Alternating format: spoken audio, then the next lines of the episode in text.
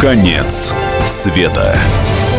Программа о геополитике с Ирастом Галумовым. Ну что, э, добрый вечер, уважаемые радиослушатели. За окном у нас дождь. В студии Олег Шишкин, э, Эраст Галумов Здравствуйте. с вами. И Любовь Долотова за режиссерским пультом будет нам сегодня помогать. Э, У нас, как мы обещали в прошлый раз, как обычно, в самом начале мы... э, с- Хроника политической мы, жизни, Да, да. мы пытаемся связаться с Вашингтоном и узнать, как там э, наш Эдуард... Ничего, что я говорю наш, наш Эдуард Лазанский, э, член э, Республиканской партии Соединенных Штатов Америки, гражданин США, но, по сути, русский человек и болеющий за Россию. Эдуард, вы слышите меня? Да, слышу. А вы меня? Отлично, отлично. вас слышим. А если можно, э, Люба, сделать погромче немножко, да, чтобы наши радиослушатели услышали голос правды из Вашингтона. А, Нет, у ну, меня- это раз из Канады. Я сейчас нахожусь в Канаде на конференции, так что это голос А, ну, правды. ну, вы думали из Вашингтона, тогда из Канады. Но все равно э, вы наверняка а, э, следите за событиями, которые происходят сейчас с выборами. В частности, нас интересует тема с Дональдом Трампом. И вообще, что сейчас, э, каковы его шансы на продолжение выборной своей программы, и что сейчас там происходит? Ну, тут у нас весело, должен сказать. Это А, уже хорошо.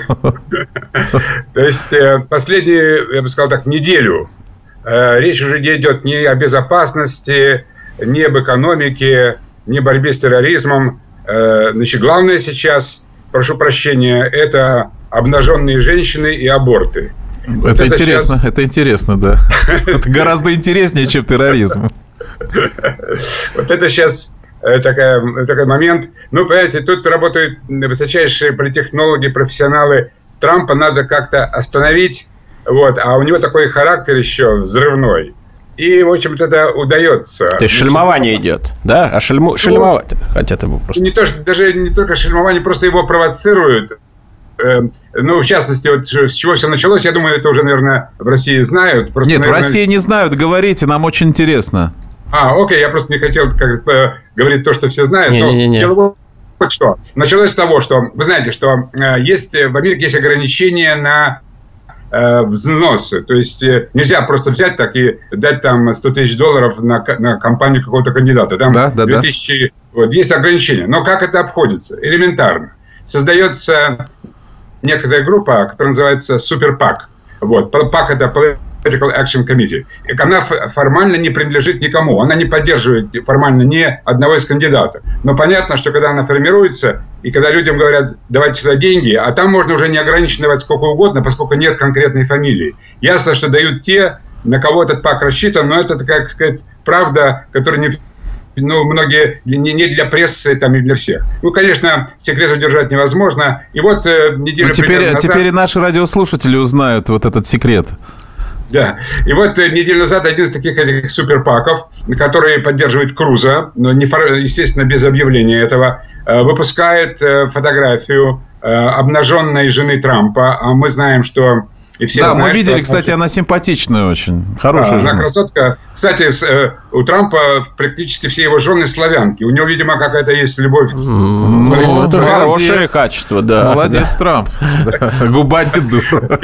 Первая жена была Иванка, она чешка, вот э, третья, вот сейчас вот у него Мелани, это она словачка. Так что красотки. И вот вы- выходит его фотография, значит, в обнаженном виде. А, Она, поскольку была супермодель, то это, в общем-то, вполне естественно. И спрашивает американский народ, вы хотите, чтобы это была первая леди, э, говорится, Соединенных Штатов? Ну, почему нет? Ну, В России бы поддержали. И вот тут э, Трамп допустил ошибку. Вот с моей точки зрения, он должен был просто гордо, знаете, вот такой выше всех этих самых э, вещей должен был сказать. Но вот видите, до чего Круз опускается. Он начинает уже э, значит, вот до такого значит, совершенно Да-да-да. неуклюжего жеста э, жену противника э, изображать значит, в обнаженном виде. И он бы моментально в этом случае его бы рейтинг поднялся. А он не удержался и сказал, ну да, у меня жена, да, красотка, посмотри на свою. Вот. И там началось. Ну, вообще-то тоже неплохо, честно говоря. Но он а потерял многих, э, наверное, полных э, взрослых американских женщин, потенциальных избирательниц.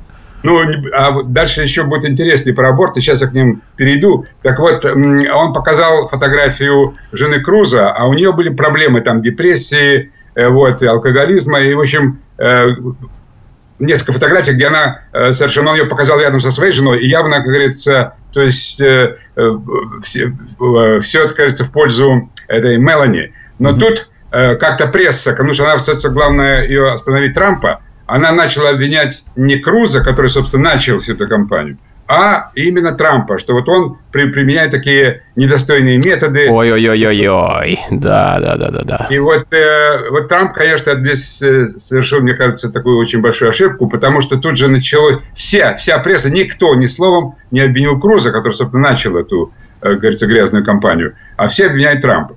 Но дальше еще больше. Это произошло буквально позавчера. Э, один из репортеров Э, задает ему какой-то вопрос совершенно дурацкий. Говорит, если в, в Америке Конгресс примет закон о запрете абортов, вот вы согласны ли наказать тех женщин, э, которые, собственно, будут делать аборт? И это был такой, такой вопрос. Э, на самом деле, никогда Конгресс такой закон не может принять, это совершенно невозможно. Но он не, не сориентировался чем быстро и сказал, ну, раз она нарушили закон, они, женщины, то, соответственно, наверное, каким-то образом их надо наказать. Все. Тут началась вакханалия. Трамп хочет наказать всех женщин. Все женщины против Трампа. То есть уже все, я я уже сказал вначале, про все забыли. Только вот то, что Трамп хочет наказать женщин. То есть вот это чистое, понял... чистое шельмование вот идет такое просто да. вот в данном случае. Трамп понял, что он совершил, что он как говорится, в, в ПЛУ что-то сказал не то, тут же выпустил заявление, что он это не имел в виду, что, в общем-то, женщин, конечно, наказывать не нужно, э, но закон тоже нарушать нельзя, начал как-то выкручиваться. Это еще хуже было. То есть, ага, понятно. Эдуард спасибо. У нас э, вот сейчас мы удаляемся перед рекламой. Очень интересный рассказ. Э, надеюсь, что через неделю мы продолжим этот разговор. У нас в эфире был наш замечательный специальный корреспондент программы «Конец света» Эдуард Лазанский, член Республиканской партии Америки и по своей сути русский человек, который очень много делает э, для России. Спасибо, Эдуард. До встречи. А до я встречи. Я это да. не рассказал. Ладно, до встречи. Спасибо.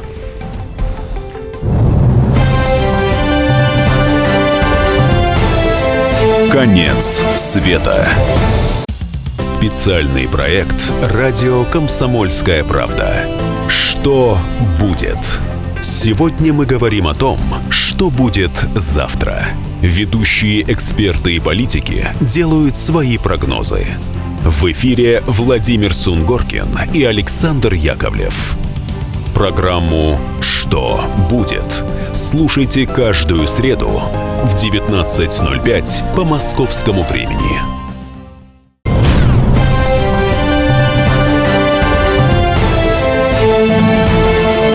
Конец света.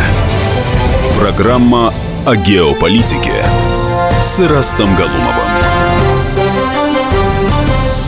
Ну что, продолжаем нашу программу. Да. Олег, напомните телефоны, пожалуйста, для слушателей. 8 800 200 97 02, а также WhatsApp – 967 297 02. Пишите нам, звоните. Мы сегодня говорим об экономике. Вообще, что она из себя представляет. Да, мы вот э, сделали такую маленькую вставочку о ситуации с нашим уже героем Дональдом Трампом, которого комментирует Эдуард Лазанский. А главная тема, которую мы предлагаем сегодня осудить, об, обсудить, услышать, по Фрейду оговорка, ну, да, осудить, да, да, осудить. Да, да. Проговорились. Да, осудить. Да. Э, это ситуация, которая сложилась в экономике России и вообще вообще, что сейчас происходит, куда мы идем.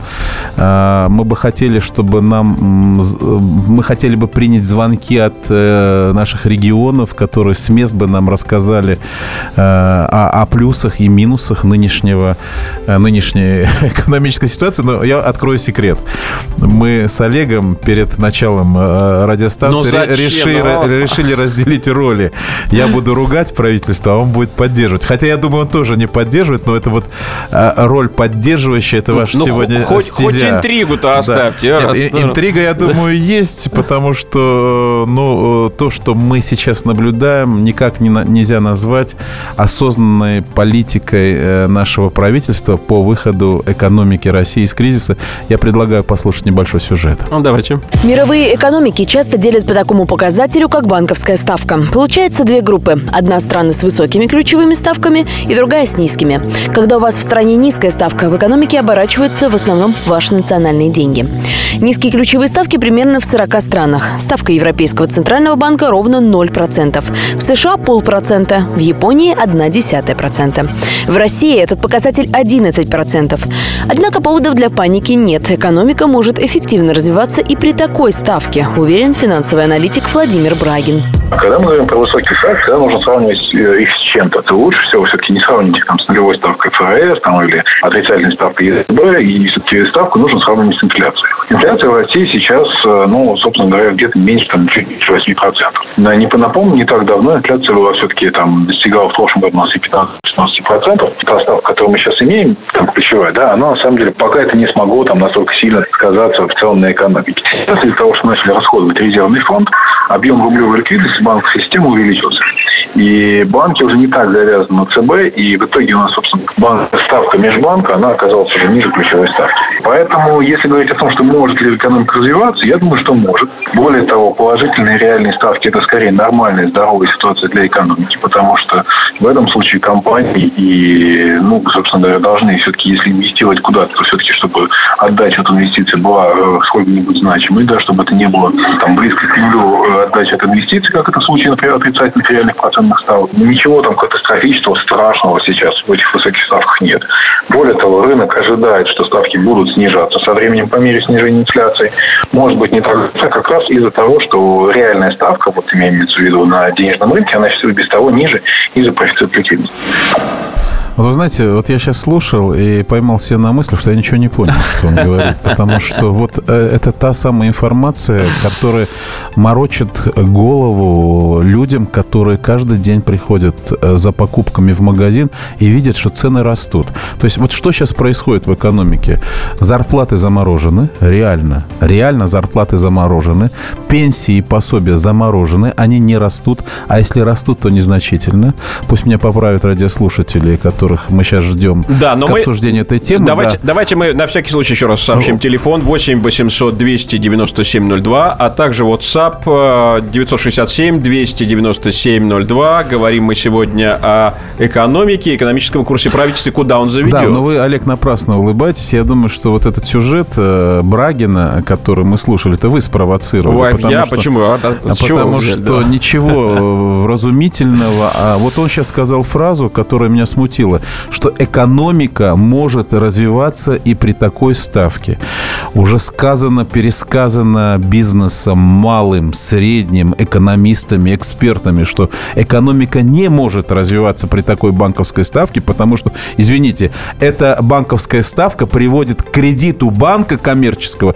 Я бы его пригласил в студию, этого парня, который сейчас так, э, так сказать, красиво говорил э, в этом сюжете, потому что кредит, он подходит к 20%. Потому что банк э, берет к 18, самые дешевые ставки это 17. Вот я бы с удовольствием предложил этому человеку э, кредит под 20% э, с предложением открыть пекарню или автомастерскую. И я бы посмотрел, как в экономическом, в условиях экономического кризиса, в условиях падения спроса, падения спроса, вы берете кредит под 20%, вы берете кредит по 20%, и вы его в априори не можете вернуть. А потом приходят вот эти вот как на коллекторы и начинают э, давить ваших родственников. Э, кстати, вот эта борьба с коллекторами, она так и не завершена. Ну, а вот, э, до, вот, хорошо, а, хорошо. А, они по-прежнему приходят. Хорошо, да. вот тогда вы тогда картина, которую, которую вы рисуете, она очень э, мрачная. Это фактически... Но она, она мрачная. Фак... Она, она сегодня мрачная. Фактически глупое правительство, которое вот позволяет вот эти большие... Я не говорю глупое. Ну, так получается, вы, вы знаете, прочим. не глупое правительство, правительство, которое которая нацелена совершенно на другие парадигмы развития. Вот слово парадигма, может, кого-то э, пугает из слушателей. Правительство, которое смотрит в другую сторону, она пытается, э, слово сейчас скажу, аффилировать нашу экономику с той самой экономикой развитых стран, где банковская ставка равна нулю. Но мы не в состоянии, не в состоянии э, сидеть на двух стульях, понимаете? Давайте послушаем. Вокс Попули, да, да? Голос да. народа. Говорите здравствуйте. Валерий, здравствуйте. Алло, здравия желаю всей России. Ну да, да. Да, вас Первое. слушает вся Россия. Давайте, Валерий. Мочите. Первое, аб- абсолютно на стороне Владимира Владимировича Путина. Э, если раньше я к политике относился нейтрально, то сейчас у себя в кабинете я повесил его портрет. У нас он Второе, тоже висит. У нас висит везде, да. да. Второе, значит, для, для меня, я немножко занимался бизнесом, вот до сих пор не могу понять, или я совсем идиот, или, или идиот где-то в другом месте. Да. Когда мы в Америку отвозим свои кровные деньги, в том числе и мои деньги, как налогоплательщика, мы их сдаем Америке под 0, не знаю, сколько там десятых ставки, и этим же рейсом наши представители возвращаются из Америки э, уже с конкретно в пяти-шестикратным преувеличением а, я, я с вами, вот скажите тогда, так у вас кому претензия? Вы поддерживаете Владимира Владимировича Путина, мы тоже его а любим. К правительству у меня большие претензии. К правительству. И, говоря, Нашему так. президенту я очень сочувствую, потому что люди, которые его окружают, и стараются иметь недвижимость, счета банковские, учить детей, всех за границей. И если этих людей есть за что прижать, то как они ему смогут помогать? Ну, более того, я вам скажу, что вы знаете, что у нас э, в правительстве есть миллиардеры, рублевые и долларовые миллионеры, причем официально задекларированными суммами и с активами в тех самых странах, о которых вы говорите. Но, но все-таки, все-таки, раз мы с вами не решили проблему, почему же все-таки такие высокие, высокие невыгодные ставки, почему давится бизнес и э, насколько эта политика э, продумана или не продумана, и что вообще-то за этим стоит? Да, вот ну, ваша, ваша версия. Прос... Ну, только ну, прост... про... самыми простыми словами. Самыми вот. да. простыми словами. Да. Э, мы сейчас находимся в ситуации, когда вот с курсом э, доллара к рублю и с нефтяными ценами, когда у России появился шанс выйти на совершенно новый экономический путь развития и действительно слово импортозамещение сделать а, а, реальной программой вот а, роста нашей экономики. Я сложно сказал? Нет? Ну, ну немножко так, витиевато, ну, да. Просто идет дождь, погода, поэтому не всегда правильно Какой в этом смысл? Вот какой смысл, смысл в больших Смотрите, у нас сейчас абсолютно, абсолютно а, потрясающий курс доллара к рублю, mm-hmm. когда мы можем все товары, которые мы с вами завозили за валюту, а, заменить теми товарами, ну, в в большинстве мы не можем делать какой-то там, может, медицинский прибор, и не надо его делать, да. Мы должны э, найти те направления развития нашего uh-huh. бизнеса, крупного государственного бизнеса. Смотрите, что я сказал, государственного ну, бизнеса, да, да, да. крупных государственных проектов, которые смогли бы стать локомотивом при абсолютном снижении банковской ставки для того, чтобы поднять не просто крупные, э, не э, крупные проекты, но и дать возможность развиваться малому и среднему бизнесу. И у нас для этого с вами есть модели, как это делать. Эта модель заявлена не одним экономистом. У нас есть пример Китая. Сейчас, может, кто-то со мной вступит в дискуссию, что в Китае не так. Я всем расскажу, как в Китае на самом деле. У нас есть модель Китая. Сегодня, кстати, вот в этом э, сюжете, который мы слушали, uh-huh. они говорили о западных ставках, не сказали о Китае. Китай дает минусовые ставки. То есть ты берешь 100 тысяч долларов, возвращаешь 80 в тех отраслях бизнеса, которые сегодня выгодны для общего а, да, понимания рынка и того, все, что мы делаем. А, поэтому разговор с правительством не окончен. С ним надо говорить, беседовать, и надо эту тему поднимать. И я предлагаю э, следующую нашу часть программы э, вот послушать комментарии специалистов. Хорошо. И давайте с этого начнем. Давайте, давайте. Конец света. Здравствуйте, я Давид Шнейдеров. По субботам я рассказываю о кино, о его проблемах, о малоизвестных, но не малозначительных фактах. А главное – о том, что из общего кинопотока обязательно стоит посмотреть. Помогают мне в этом актеры, режиссеры, продюсеры, в общем, люди, которые в курсе событий.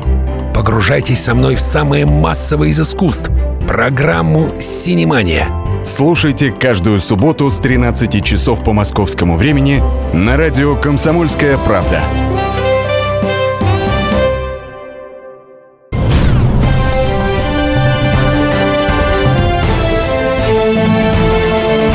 Конец света. Программа о геополитике с Ирастом Галумовым. Ну, мы снова напоминаем наш студийный телефон. Это 8 800 297 02, а также WhatsApp 967 297 02. Говорим мы сегодня об экономике. Ну, да, да. и в том числе об... и позитивно, между прочим. Да, мы с вами спорим. Но ну, я, да, да. Я, я хочу сказать вот об одном вот новостном давайте, давайте. Э, выбросе, да, о том, что турецкие болельщики бросали в наших женщин, волейболисток, э, мусор угу. или какими-то там предметами. Ну, да. Странно, что, что украинские политики не обвинили в этом наших, наши спецслужбы как элемент... Подкупа, да? Элемент, да, так сказать, информационной э, войны. Э, маленькое отступление. Ну, вот давайте продолжим об экономике. Э, на наш взгляд, что это, э, это тема геополитическая. Но русская экономика ге- выжила. Выжила ведь русская экономика. Какая русская экономика? Ну, вот сегодняшняя, в которой мы с вами живем. Мы же все-таки не в развалинах мы, мы сидим. все же думаем... Э, смотрите, я, я все же отношусь к тем, которые наблюдают за ситуацией и понимать, что сегодня у руля в стране нефтяное правительство. Это правительство, которое привыкло жить, работать, организовывать себя, там, своих родственников, своих Компрадоры. партнеров. Компрадоры, Нет, да? нет, давайте без, без всяких вот этих э, клише и наклеек. Это правительство, которое привыкло жить при высоких нефтяных ценах. Так оно было настроено. Оно не умеет по-другому работать.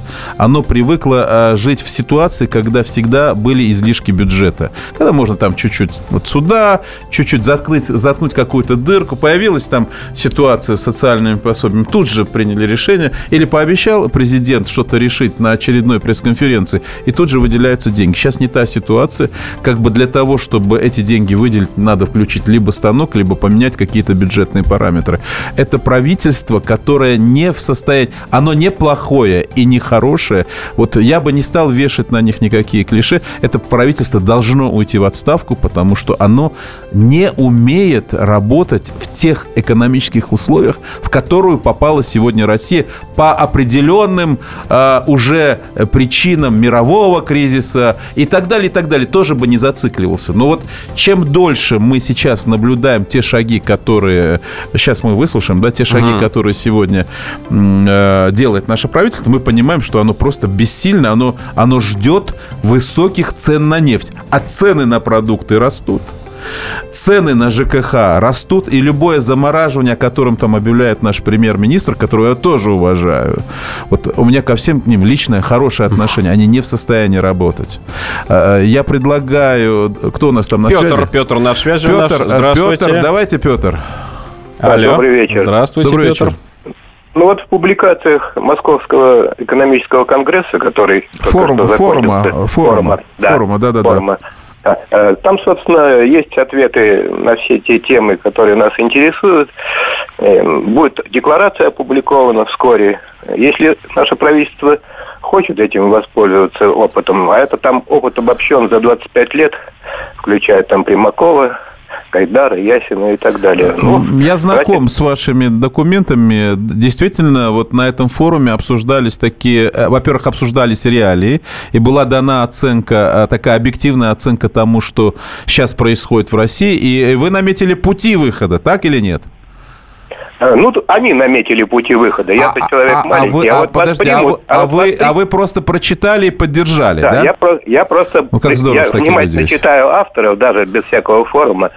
Сунцов такой там и так далее. Вот Олег Шишкин не читал и не Но, хочет тем не менее, я, этого, да. я считаю, что за нами большое будущее, между прочим. И за нашей экономикой тем более. Э, ну, это безусловно, безусловно. Но люди, которые у нас уже 25 лет проводят экономическую политику, у них э, определенная идеология. Если, так сказать, погрузиться в их психологию, взгляды на мир, то мы понимаем, что это все неспроста. Вот 25 лет стагнации. Потому что такой инфляции нет. А вот можно ну, вопрос к вам? Вы, вы чем да. занимаетесь? Какая, какая у вас вот работа или профессия?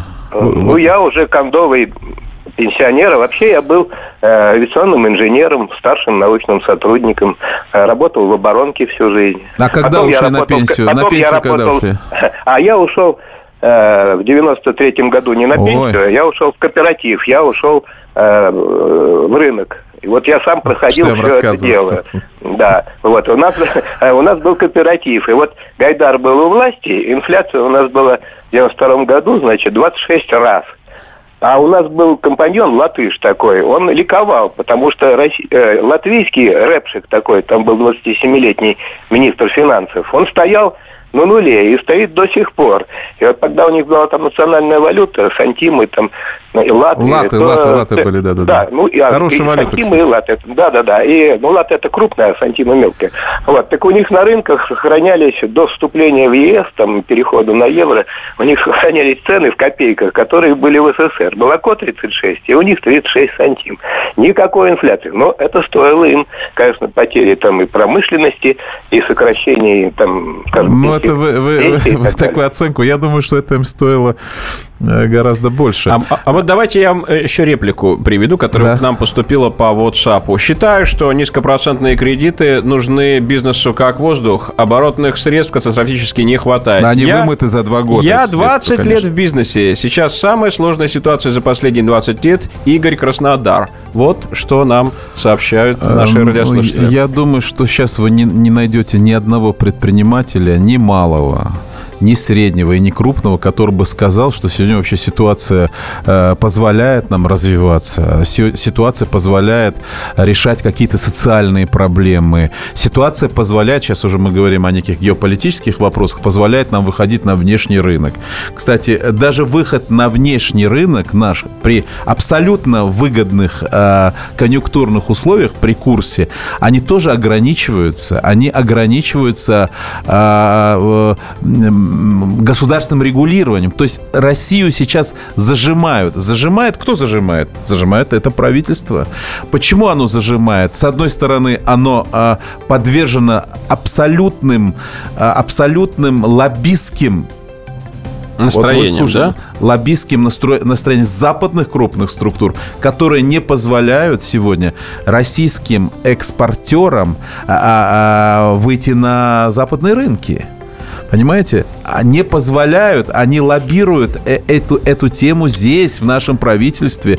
Я, я хочу, чтобы этим занимались другие органы, но это то факт. Есть, то есть э, вы, вы помните, вы помните, это заговор, да, вот то, о чем вы говорите? Я не думаю, это, это интерес людей, которые, которые занимаются этим делом. Помните, мы с вами говорили о том, что все равно продается, потом завозится. Вот ну, в да, одной да, из наших да, программ. Да. Таких примеров очень много. Очень много по различным отраслям. Просто, знаете, каждый предприниматель думает, вот, э, вот я отсижусь, вот у меня там есть еще какие-то оборотные средства, да, у меня есть на три месяца зарплата моим сотрудникам, ну, как-то переживать через три месяца, посмотрим, что будет. А, вот эта а, политика «Моя хата с краю», она сегодня, она абсолютно сегодня не позволяет нам увидеть вот тот самый горизонт, о котором нам говорят, что он виден. Давайте послушаем. Да, Николая. давайте. Николай, здравствуйте. А, здравствуйте, Свердловская область. Вот, а, знаете, я, я занимаюсь строительством, да, можно сказать, что сегодня строительство очень плохо идет, да, но э, несколько лет назад я себе поставил такую цель, да, то есть э, заниматься производством ну, в общем, грибов, да, грубо говоря, шампиньоны выращивать, да. То есть до всего вот этого, да, я, у меня, у меня там э, площадь там и так далее, да, то есть я все потихоньку шел к этому, да. Это подразумевает некоторое там оборудование и так далее, тоже импортное, да. И вот, в общем, я буквально как бы вот, вот-вот-вот, да, и, и у меня все стало. Импортное оборудование подорожало, это раз, э, доступные кредиты это два, то есть у, у, у, я буквально поставил крест на это. Причем у меня есть, мне нужно было просто немножко пару миллионов, там, грубо говоря, рублей, да, добрать. У меня есть друг во Франции, да, например, причем он на правах иммигранта еще, ну, официально работал, он предлагает мне помощь. То есть он берет кредит для меня под 3% там, но я боюсь этого сделать, брать у него деньги, потому что я не знаю через год, через два, сколько будет стоить евро для меня, ну, да? да 200 понимаю. рублей, 300 рублей, поэтому пока я вообще эту идею просто на нее положил, ну, крест, металлический тяжелый крест. Пока я боюсь да, начинать я... неизвестно чего. Хотя спрос понимаю. на них есть. Есть четкий план, есть спрос на этот продукт. Но да. я боюсь начинать нет уверенности, понимаете? А я бы, так что... я бы вот добавил к вам реплику нашего радиослушателя. А, вот, и вот что пишет, короткий, короткая реплика. Не можем сделать старт. Очень жесткие условия, хотя и есть стартовый капитал Крым, Россия. То есть э, даже в Крыму даже в Крыму, вот я да говорю. сегодня никто Крыму, не может да? никакой старт делать. Я говорю, сегодня все еще... Вот все, что мы видим сегодня на улицах, работа магазинов, это все на старых запасах. Это все, что вот, знаете... На старых да, запасах энтузиазма. А, не только, но и каких-то материальных средств. Люди, люди забирают излишки. Значит, у кого-то что-то было, продают квартиры, я имею в виду о бизнесе, для того, чтобы хоть как-то поддержать вот то предприятие. И все надеются, что через 2-3 месяца что-то будет. А вот вы тоже надеетесь? Я, я, во-первых, я в это верю, и иначе бы я здесь не сидел и Ну, не, давайте не вел обсудим бы после диалог, новостей. Все проблемы ему по колено. И по пояс любые критики. По плечу разговоры с теми, кто по локоть увяз в политике. Политика в России – это не только скучные речи и предсказуемые выборы. Политика в России – это еще и яркое шоу. Это и схватка не только идеологии платформ, но и характеров и личностей. И потому программа о политике должна быть бескомпромиссной и жесткой, потому что веду ее я, Александр Гришин, политический обозреватель «Комсомольской правды». Политическое шоу «Руки по локоть» с Александром Гришиным. Слушайте каждый вторник в 16.05 по московскому времени.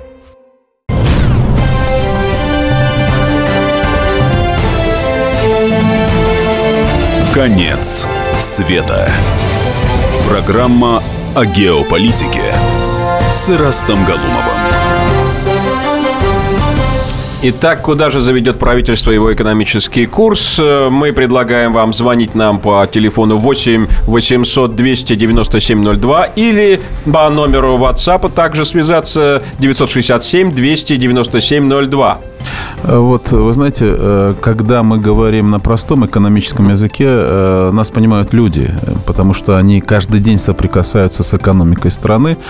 Я хочу сейчас предложить небольшой комментарий Руслана Семеновича Гринберга, нашего замечательного, я считаю, одного из лучших экономистов страны, опытного, признанного за рубежом, человека, угу. которого принимают во всех странах, и человека искреннего и откровенного, человека, который никогда не врет. Вот давайте, Руслан И это будет пессимизм. Да, давайте да. послушаем, что он сказал нам.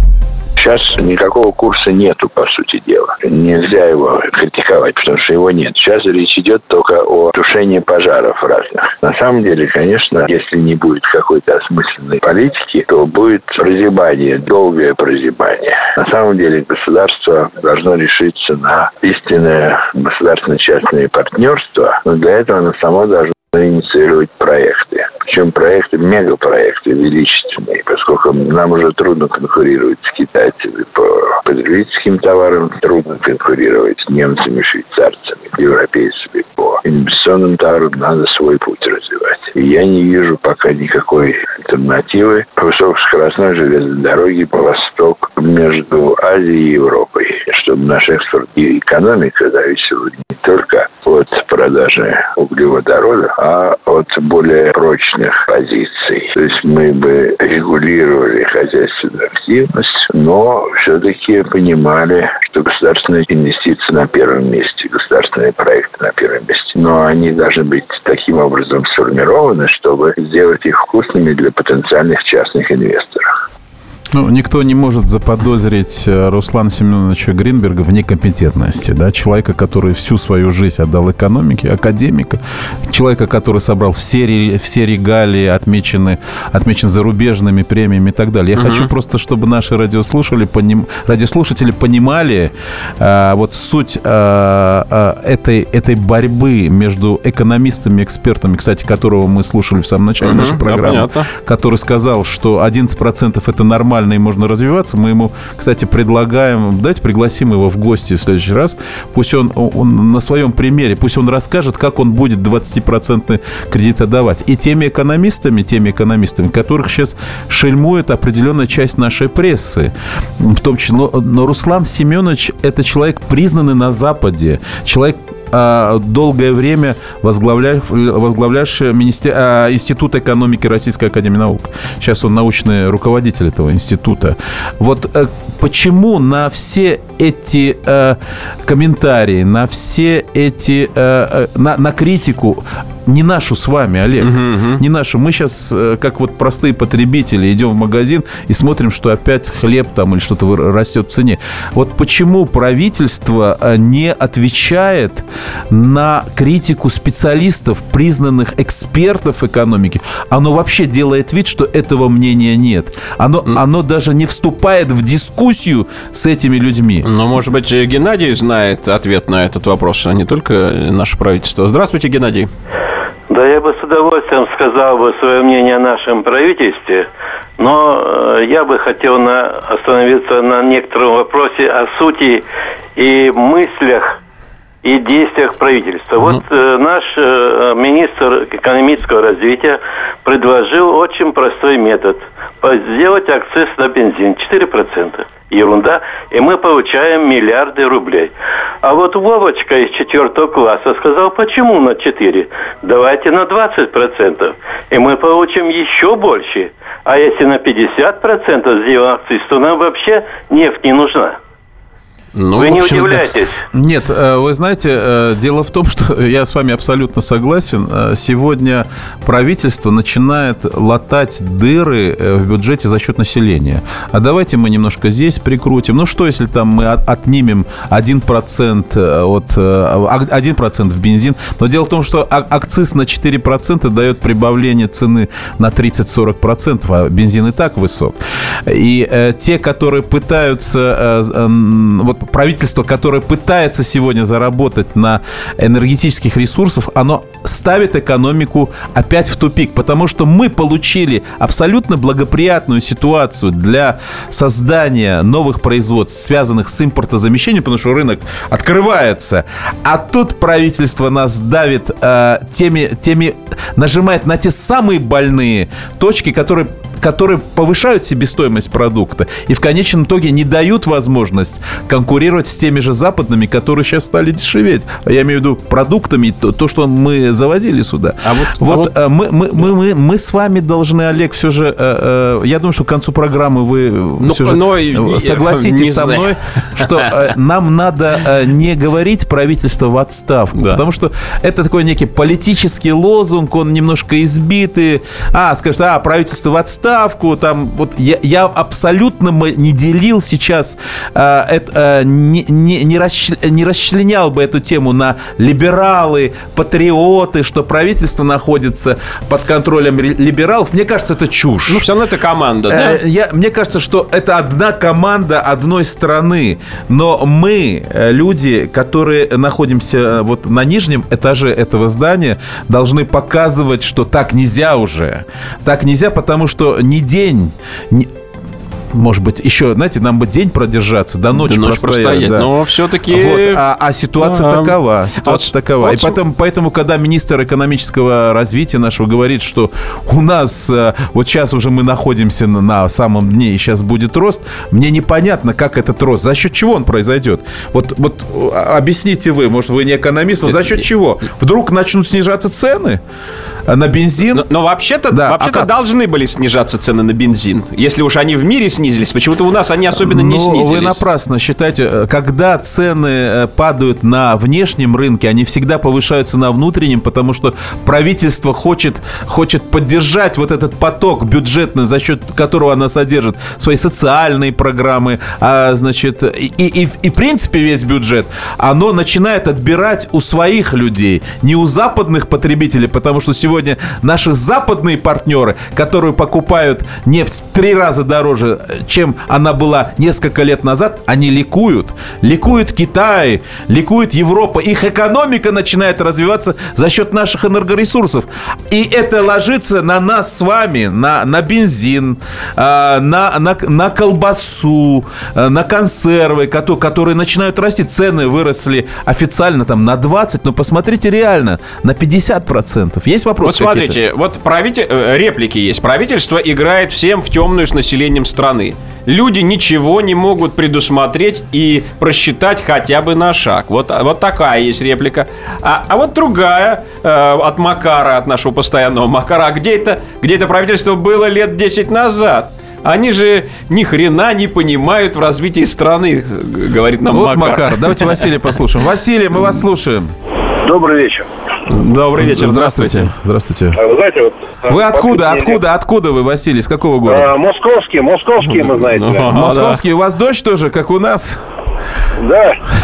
а, смотрите, я вот э, последние годы, лет 10, наверное, а, не перестаю удивляться, скажем так, идиотичностью принимаемых решений и законов.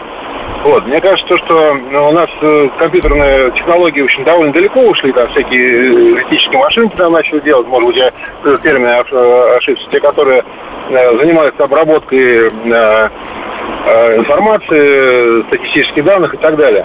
Вот. Я думаю, что можно было бы дать задание нашим программистам, чтобы они разработали, скажем так, некий тест на принимаемых решений. О, вот. тест на идиотизм, это хорошо.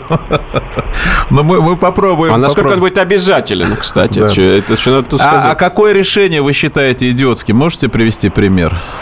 Ну, вы знаете, ну, я не буду приводить примеры. Я думаю, что у каждого есть, э, скажем так, свои... Э, личный опыт это называется. Свой личный опыт, множество своих решений. Но э, просто когда, э, вот, например, недавно мне пришлось общаться с неким чиновным аппаратом, меня там просто заставили бегать по кругу. Знаете, вот давно такого не было. Вот, вот, Но ну, вы, вы, видимо, м- мало общаетесь э, с этим чиновным аппаратом. Мы это делаем гораздо чаще, и мы понимаем, что это такое.